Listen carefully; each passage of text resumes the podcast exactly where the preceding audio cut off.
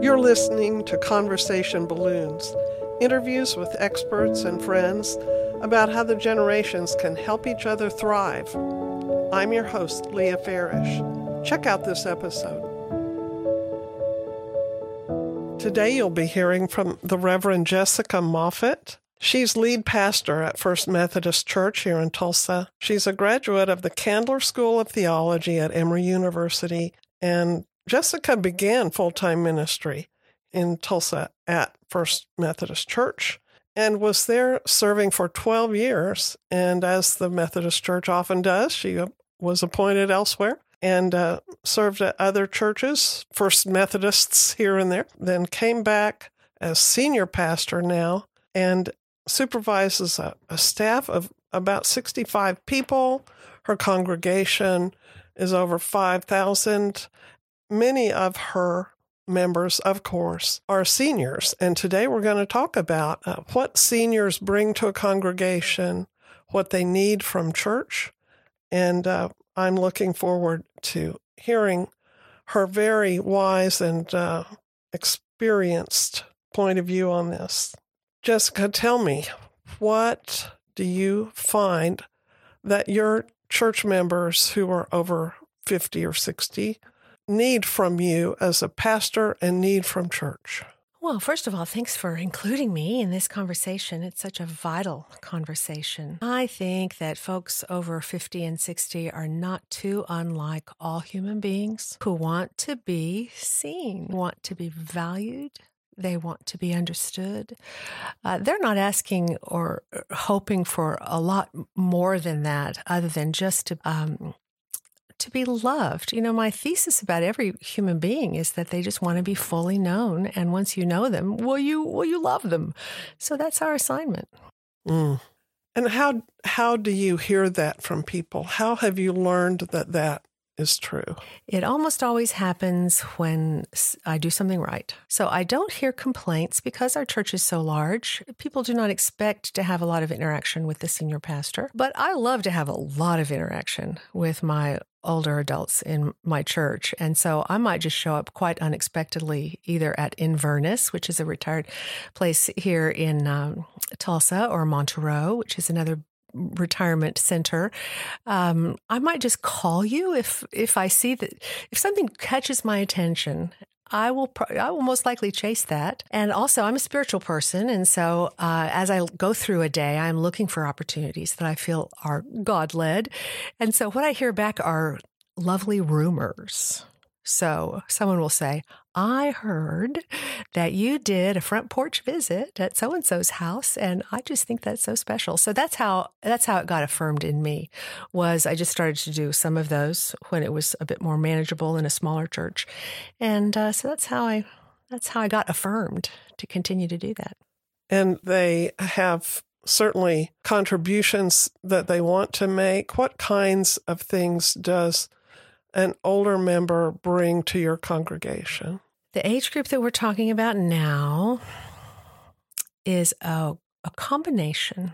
Some of the younger ish senior adults still feel rather confident about their abilities and they're maybe newly retired and still really ready to go. But they're also, I observe, comes this point where they begin to lose their confidence they doubt if they can still do what they did effectively. Um, they are looking for ways to serve, but they have apology alongside of it. So I really want to do this, and I, and I hope I can. I hope I don't forget, or I hope I make that appointment with that child to whom I'm going to read the book. Um, so it's a it's a mixed bag because we do change as we get older, and uh, those changes I think make some people fearful. Yeah, I uh, also, as you know, I'm connected with Grandy's.org and it, it promotes volunteerism. And I've noticed that a lot of, of seniors say, I have good days and bad days, and I don't know when those will be.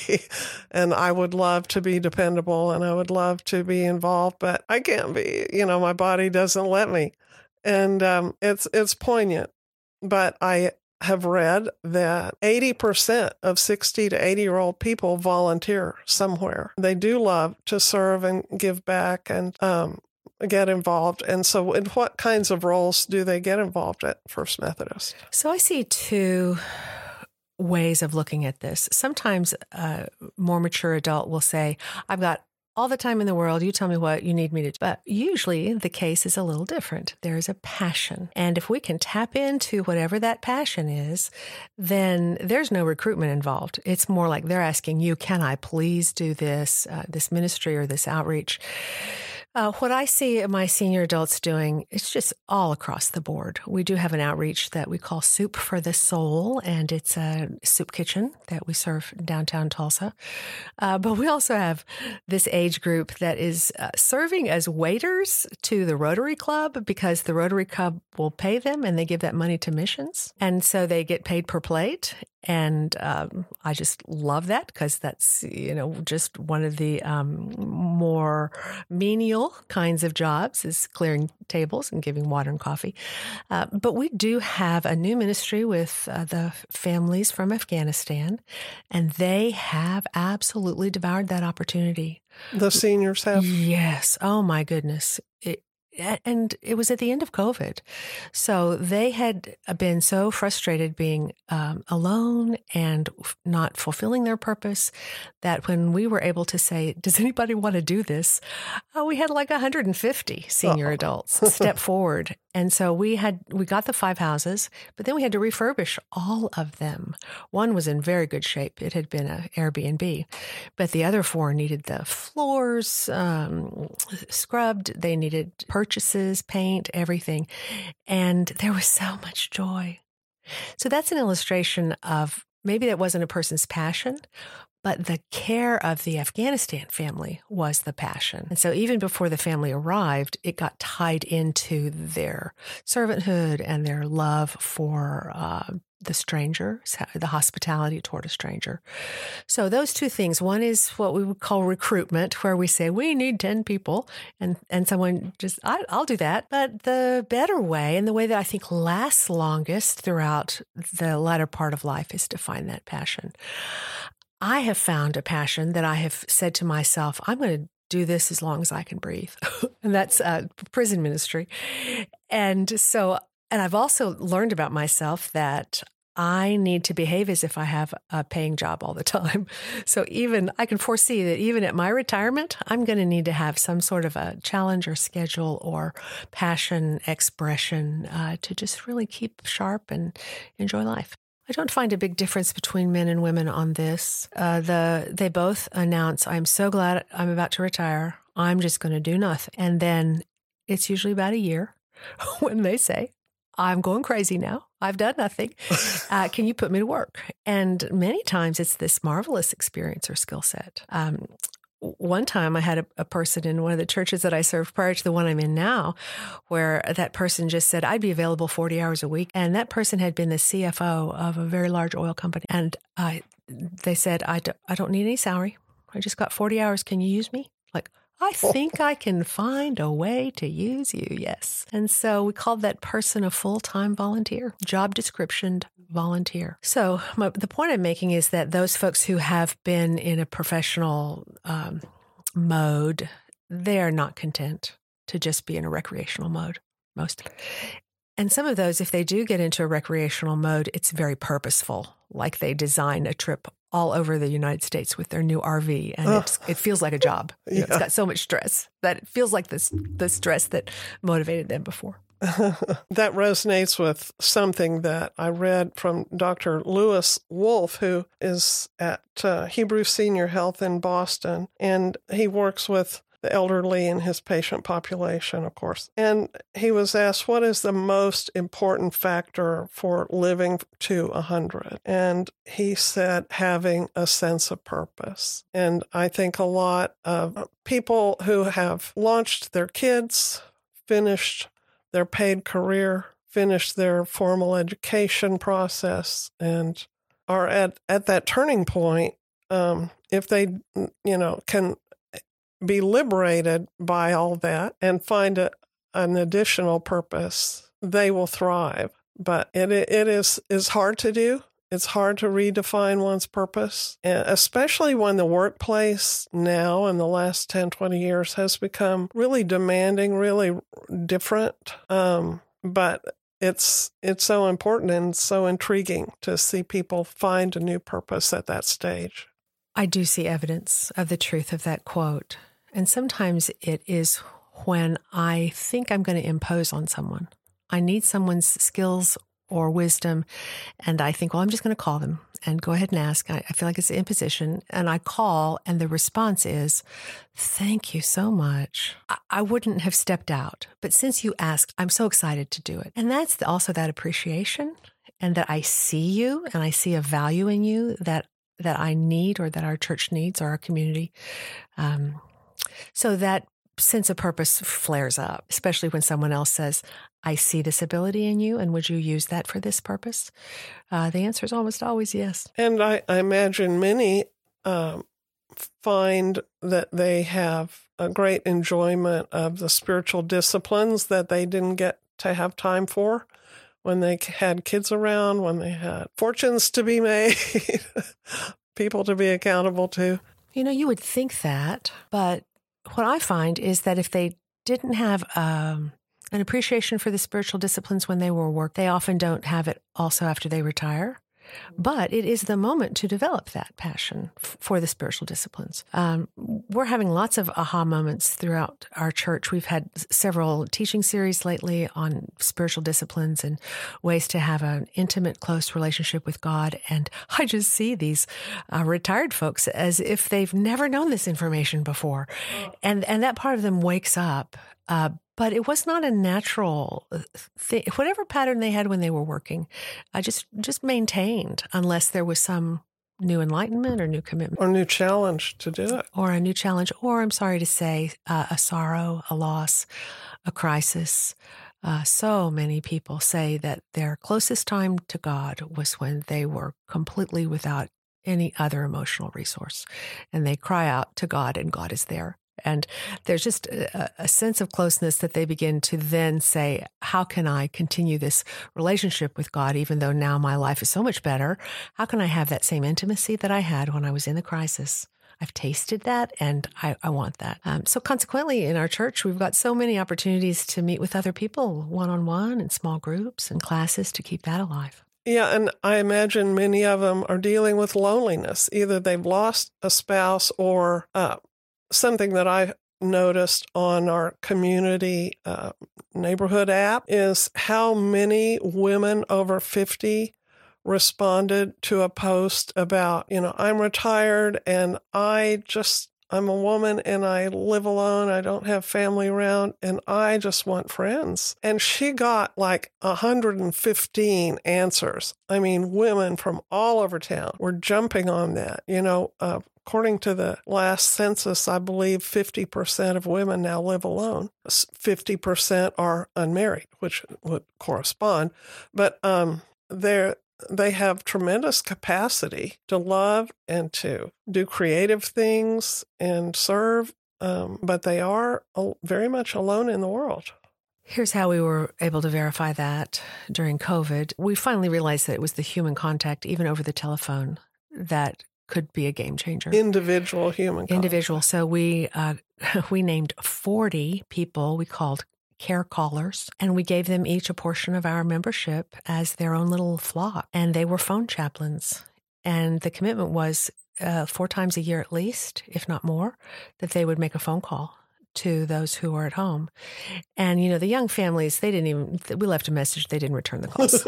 the older the older ones, uh, they would tell later it was lifeline for me. Uh, and it would be the same person who called every time. So it would be a follow up like last time your son had this and how's he doing now? And uh, just that relationship, even even still, now that we're back from COVID pretty much, we're still talking about it. Okay. Are you going to pr- continue that ministry at some level? We have continued it. We now call them care care chaplains. Mm-hmm. They were staff or they were volunteers? These are all volunteers. Were a lot of them over 60 themselves? They are all over 60 themselves. and and it's the answer to their the caller's loneliness. There you go. The care caller. Right. And at first they were a little uneasy, you know, how, how am I going to shape this conversation? Oh, it, they realized it's so e- it's so easy. So how are things? Uh-huh. That's all you start with. How are things? Oh. And um, we did train them in some good listening skills. It's been really lovely. We oh, the way that has progressed is now we call them lay chaplains also, and we we badge them. So we send them to the hospitals too for visits and do so much more. So it is a it is a chaplaincy now. I love that. Do you find that your younger members accord the older members the kind of, of honor that you would like to see? Is there unity there? Is there intergenerational communing? Um, is that sa- satisfactory at your church? This topic is one that weighs really heavily on my heart. And we have set as one of our values at our church this intergenerational appreciation. And the way we got to that was really by what feels like a mistake on my part. Uh, right when I came back to First United Methodist Church, I'd been away for 19 years. And uh, when I came back, I began to, to, beat a drum that said, if we do not bring more young adults into our church, uh, we will die as a church. So we really must do that. What I didn't say as loudly is, and we sure want to appreciate everybody who's already here and the more mature crowd. And I touched, I think, on a little bit of a nerve there.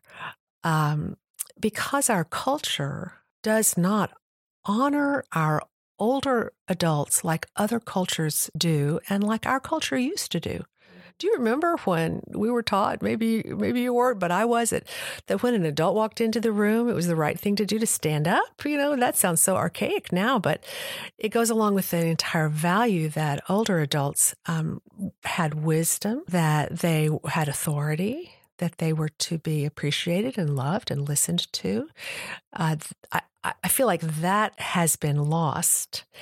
And that when I said we must focus, among many other good things, on bringing more young adults into our church for our future, that um, one of the responses I got back kind of in a side door was like, well, so you don't appreciate the ones who built this church and oh. gave the funds for and you know i was just stunned like oh i just thought it was assumed that you are the core you're the pillar. We wouldn't exist without you. But i didn't say that aloud. And so that started me in 2017 on a quest to honor our older adults. So we have had very interesting sundays. Uh, one Sunday in 2018, we celebrated everyone who was over 90 and we had about 45 people who were over 90.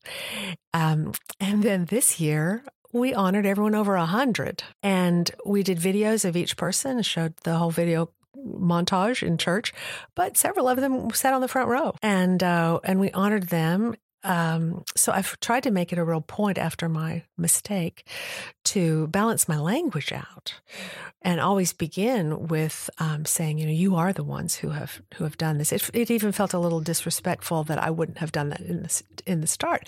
I think I assumed that they would have a sense of their own importance in our church. Wrong assumption.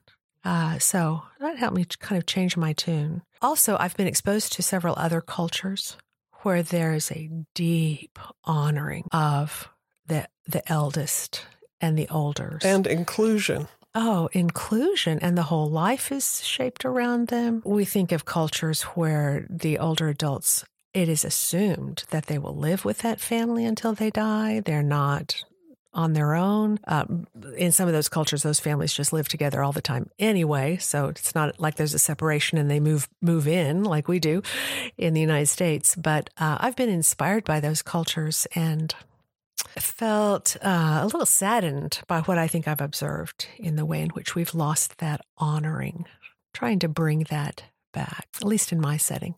And you model that with church programs. Um, and you hope, I'm sure, that that gets into the individual younger person's consciousness. You know, how can I honor them in an individual uh, capacity? And that's beautiful.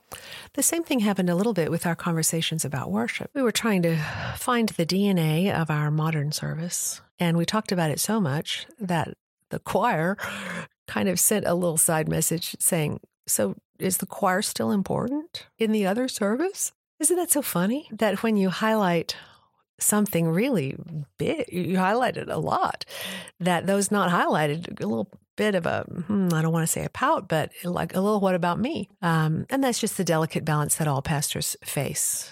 Uh, but when it comes to honoring these older adults, we just really must raise that value.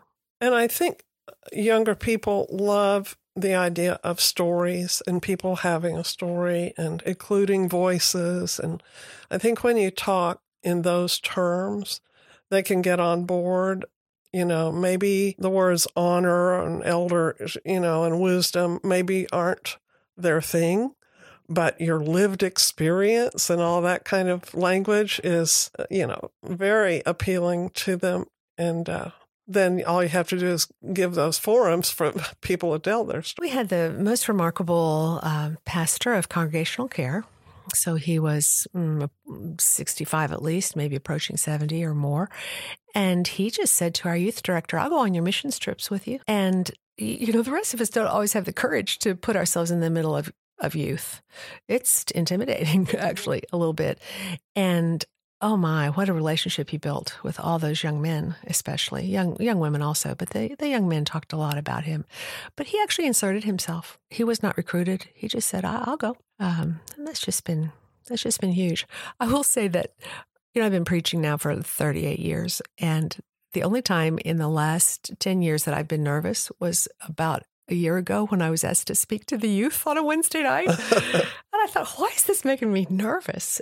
And uh, as I dug down into my own psyche, I thought, oh, it's just rejection. That's what the that's what I think Fear an older rejection. adult fears is that we will be perceived or thought of as not needed or old fashioned or irrelevant. So we don't insert ourselves and for me, I, I did. I had a few imaginations. Like, gosh, I don't know what I would have to say that they would that would really catch their attention. Um, I got over that, and I found my way, and it was fine. But it it gave me a little in tuneness uh, to the separation.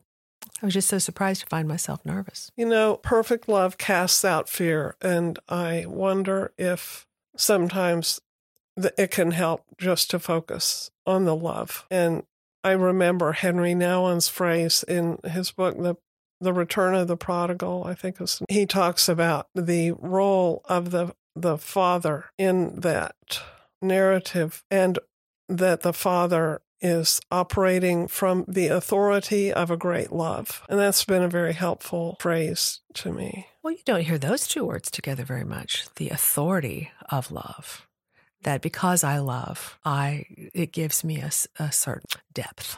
Yeah. Gravitas. Love never fails. You know, one thing I hear older people talking about a lot is the future. In and in fact, I find that they they're talking about a future five to 20 years from now more than I hear younger adults talking about it. I find younger adults very much in the present. When I ask for their prayer requests, it's for something that's coming up this week. When I hear the prayer requests of an older person, it's for a very longitudinal issue. And we think kind of just the opposite, you know, that older people are at the end of something and that they're not. No, they, they are almost obsessed with the future.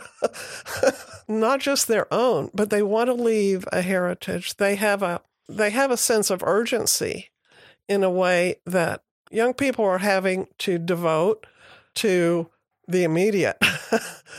and uh, they've got to. They've got to give attention to meeting these immediate obligations. But it reminds me of a of a chart I read by Gene Cohen, and then it was compiled with a little bit different language by Jean Illsley Clarke. The four phases of adult development. We always think about developmental psychology as something that ends when, you know, the, the development ends when you're 25 or 30. But they take it from there and say that at age 30, midlife reevaluation starts and you go on a quest. Um, you're more in a quest rather than crisis mentality. And you confront between 30 and 60 your sense of mortality, the fact of your mortality. And then between the mid 50s and mid 70s, there's um, a sense of liberation and innovation, often reinventing oneself, uh, beginning to have a new sense of speaking your mind. And then uh, mid 60s through 80s, summing up, recapitulating, resolving, contributing. Uh, and they have, according to this, uh, these two scholars, they have an urge to share their wisdom. That that sense of urgency about the future I, I see in a lot of my friends who are in this stage of life. And they want to look back and share their story. And then finally, late 70s to the end of life, encore, continuation, reflection, and celebration. And uh, they they have decided they want to live well to the very end by then they're willing to explore new ideas and maybe in a way that they weren't even at 60 but uh, not so much doubt but reaffirmation and seeing what they've always believed in new contexts and for many in the light of eternity and uh, finding great satisfaction in those values that got them this far um, that that that's a very beautiful uh, prospect, I think. By that late age, you've been through so much. Mm-hmm. And if we follow the theme of suffering is a great friend to our learning and our maturity, that by that time of life, there's just not a lot that you haven't experienced and not much gets under your skin. Yeah. There's not a lot that you go, this must not happen or that I'm afraid of. You're just not afraid. There you go. It's it's a beautiful season. Yeah, I, I feel like I'm in that season, even which I am, which is not near that that age. But I I I love being this old because of the wisdom that I've been able to to attain along the way, and the fact that there's just not a lot that bothers me. When I was looking at going to law school, I found reading cases was tremendously gratifying because I would see all these important life moments and then I'd read the end, a conflict and how it turned out. I liked the turning out. I had been schooled in literature before that and I the ending of the story wasn't necessarily the important thing about great literature. It was the journey. It was, but law brought this these stories with resolutions. And I was reading today that you know older people have so many stories that they know how they turned out, and uh, there's a lot of wisdom in knowing how various lives you know turned out. I think of many lives in the Old Testament. Um, even kings that are described in one sentence. The arc of their life can be summarized, at least in God's eyes, eh, very simply. And uh, you don't know that until you've seen a whole life lived. Mm. You know, when this kind of opened up for me, I was the pastor of a church in South Tulsa, and I was diagnosed with breast cancer. And I was, I mean, I had a heritage of it, so I wasn't that shocked, but it was, of course, a big adjustment. And I remember beginning to tell people, and I had so many women say, Oh, yeah, I did that back in 19, whatever. And I was like, You've had breast, how did I not know that you've had breast cancer? How, why am I just now learning this? And it was because it was just not that big of a deal anymore. And I just thought, How could it not ever not be a big deal? Because mm. I was hmm. in the middle of a big deal. I was in my 40s. And, um, so that's that's just that. It can be very reassuring, can't it? It was very reassuring to think you've never even mentioned this. That means it's not a, you're not obsessed about it. You know, like I am with my new diagnosis. Yeah, very comforting. Well, another thought I had while you were speaking is that a very clever youth minister in my church uh, crafted a class called Adulting. And every week there is some new adult experience that an older senior adult comes in and tells about. This is the story you're talking about a moment ago mm-hmm. is let me tell you the story of how that happened and how it worked out.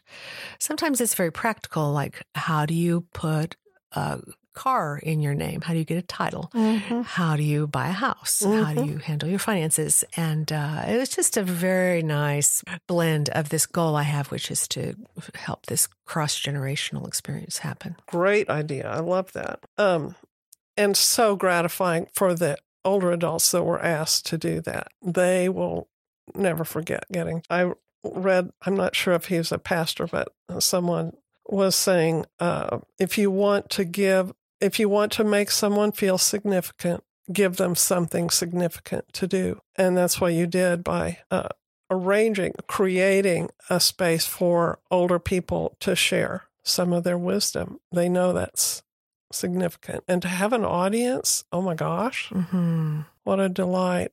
That was good. I want to explore a little bit more about the men versus the women. I know that um, for many, especially of that age cohort, um, there may be more women in church than men, but of course, women uh, tend to survive longer and uh, be present in church and uh, on this earth a little bit longer.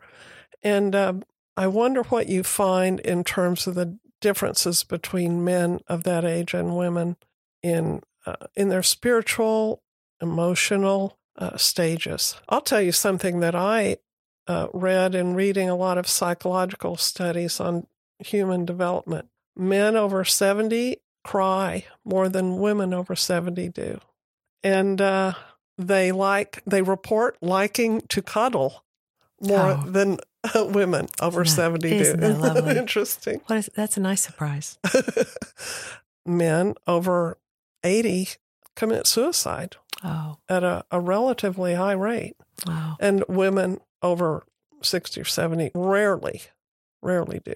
And that's true in other age groups as well. Men are t- tend to be about four times more uh, successful, shall we say, in uh, suicide attempts than women. But What comes to mind is uh, the are the faces of some very bright and lively women who are fun and funny and very expressive.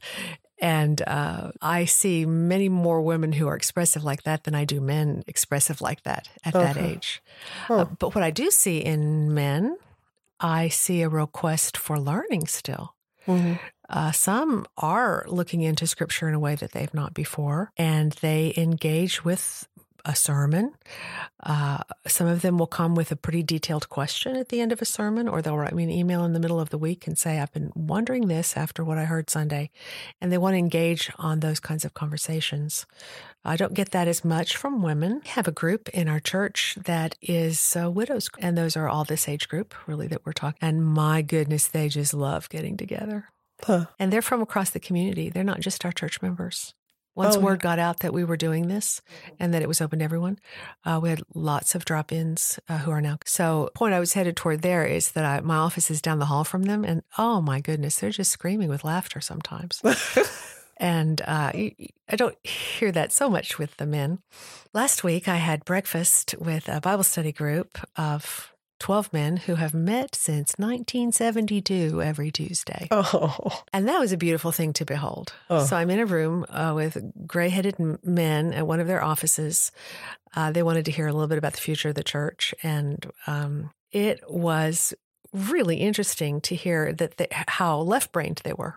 The questions that they asked me were very uh, data seeking. Uh, so that's one thing I see that's a difference. Would you say that uh, people over 60 are working on issues of reconciliation with trying to fix estrangements, forgiveness, being forgiven? Do you see that a lot in that age group? The topics about which I see that estrangement are related to some of the more controversial topics in our culture. And it's interesting to watch the journey. Would you say that church by nature is a multi generational institution? Does it have to be multi generational to be healthy? Scripture certainly describes the households. In Methodism, we baptize babies. And there's one place in scripture it says, and Chloe and her household were all baptized. And my imagination just takes off with that, seeing this uh, cross generational uh, experience of faith and, and baptism. Um, I think we are we are losing our young adult uh, population with this thing that's either called disenchantment or a deconstruction. There are a lot of names for what's going on in folks who are eh, really up to 35 and 40. Uh, I find that really discouraging because they speak of of being hurt. So they're not opposed to Jesus and they have relationship with Jesus. They're just opposed to the church because we have come across uh, in ways that are un- we may not be unappealing, but we have been perceived. So I think that's just really the challenge now: is how do our older adults uh, reach out to younger adults, especially if a younger adult makes an initiative to step inside our building? How's that experience? Uh, and in our church, we've now made such a big deal about this cross generational love that we hold as a high value that many young adults talk about. Sometimes when a young adult will join the church, I'll just say, Well, what, what made you join? And they'll talk about Eve, who sat behind them and greeted them every Sunday and gave her candy out of her purse. And uh, so it is those relationships that I think ultimately um, land well on the heart of a young adult, and that that is the hope. If I were to name a piece of scripture that I think really speaks to this age group, it would be Psalm 71. Tell us about that. Well, two places in the psalm it talks about uh, this the writer who is saying uh, clearly I'm getting old, and uh, it, the first you know eight verses are all about praise and I want to fill my mouth with glory of the Lord all day long. But then verse nine, uh, he's not really accusing God of doing this. He just says, Do not cast me off in the time of old age. Do not forsake me when my strength is spent. Um, but the part I love the most is right toward the end when it starts to say what his purpose is. You know, we talk about the fact that at this time of life, it's when uh, we live best if we've got a really good purpose. So Psalm 71, verse 14, starts this whole rendition of who I'm going to be now. So, but I will hope continually and I will praise thee yet evermore. My mouth will tell of thy righteous acts and of your deeds of salvation all day long, for their number is past my knowledge. With the mighty deeds of God, I will come and I will praise your righteousness. O God, from my youth you have taught me. So that's that point we were trying to make a little earlier, which is I've learned so much in my life. From my youth you have taught me, and now I still proclaim your wondrous deeds. And here's verse 18. So even to old age and gray hairs, O God, do not forsake me, so that I can proclaim with all my might to all generations to come your power and your righteousness. O God, may it reach the highest heavens. Thou who hast done great things, O God, who is like? And then the whole rest of it is just my lips will shout for joy, my tongue will talk of your righteousness all day long. It's a beautiful uh, psalm to say, even here at the end of my life. My purpose is to relationship with God the Almighty, acknowledge what He has done, taken all the lessons of my youth, and pave the way for those who are coming after me. And the references to gray hair uh, if you kind of dig into the text a little bit, it's a little bit of humor there. You know, like here I am, old as anything, and yet I still have a mouth to praise you. I have a way to tell those who are coming behind me of the things I have learned. Uh, is that perhaps not the most beautiful and powerful part of that stage of pointing ultimately to something outside of one's life? Purpose. That's it. Jessica, thank you. We are so honored to have talked to you. Would you be willing to someday come back and join us? I'll come back anytime. Thank you. This has just been great. Thank, Thank you so you. much. Appreciate you having me. All right. Well, we hope that uh, all of our listeners will rate and review us and uh, subscribe on any platform that they're using. I want to thank my producer, Kayla Broker. We'll see you again soon. Thanks for listening to Conversation Balloons. Look for more episodes and information at leahfarish.com. That's L E A H F A R I S H.com. And follow me on Facebook and Instagram.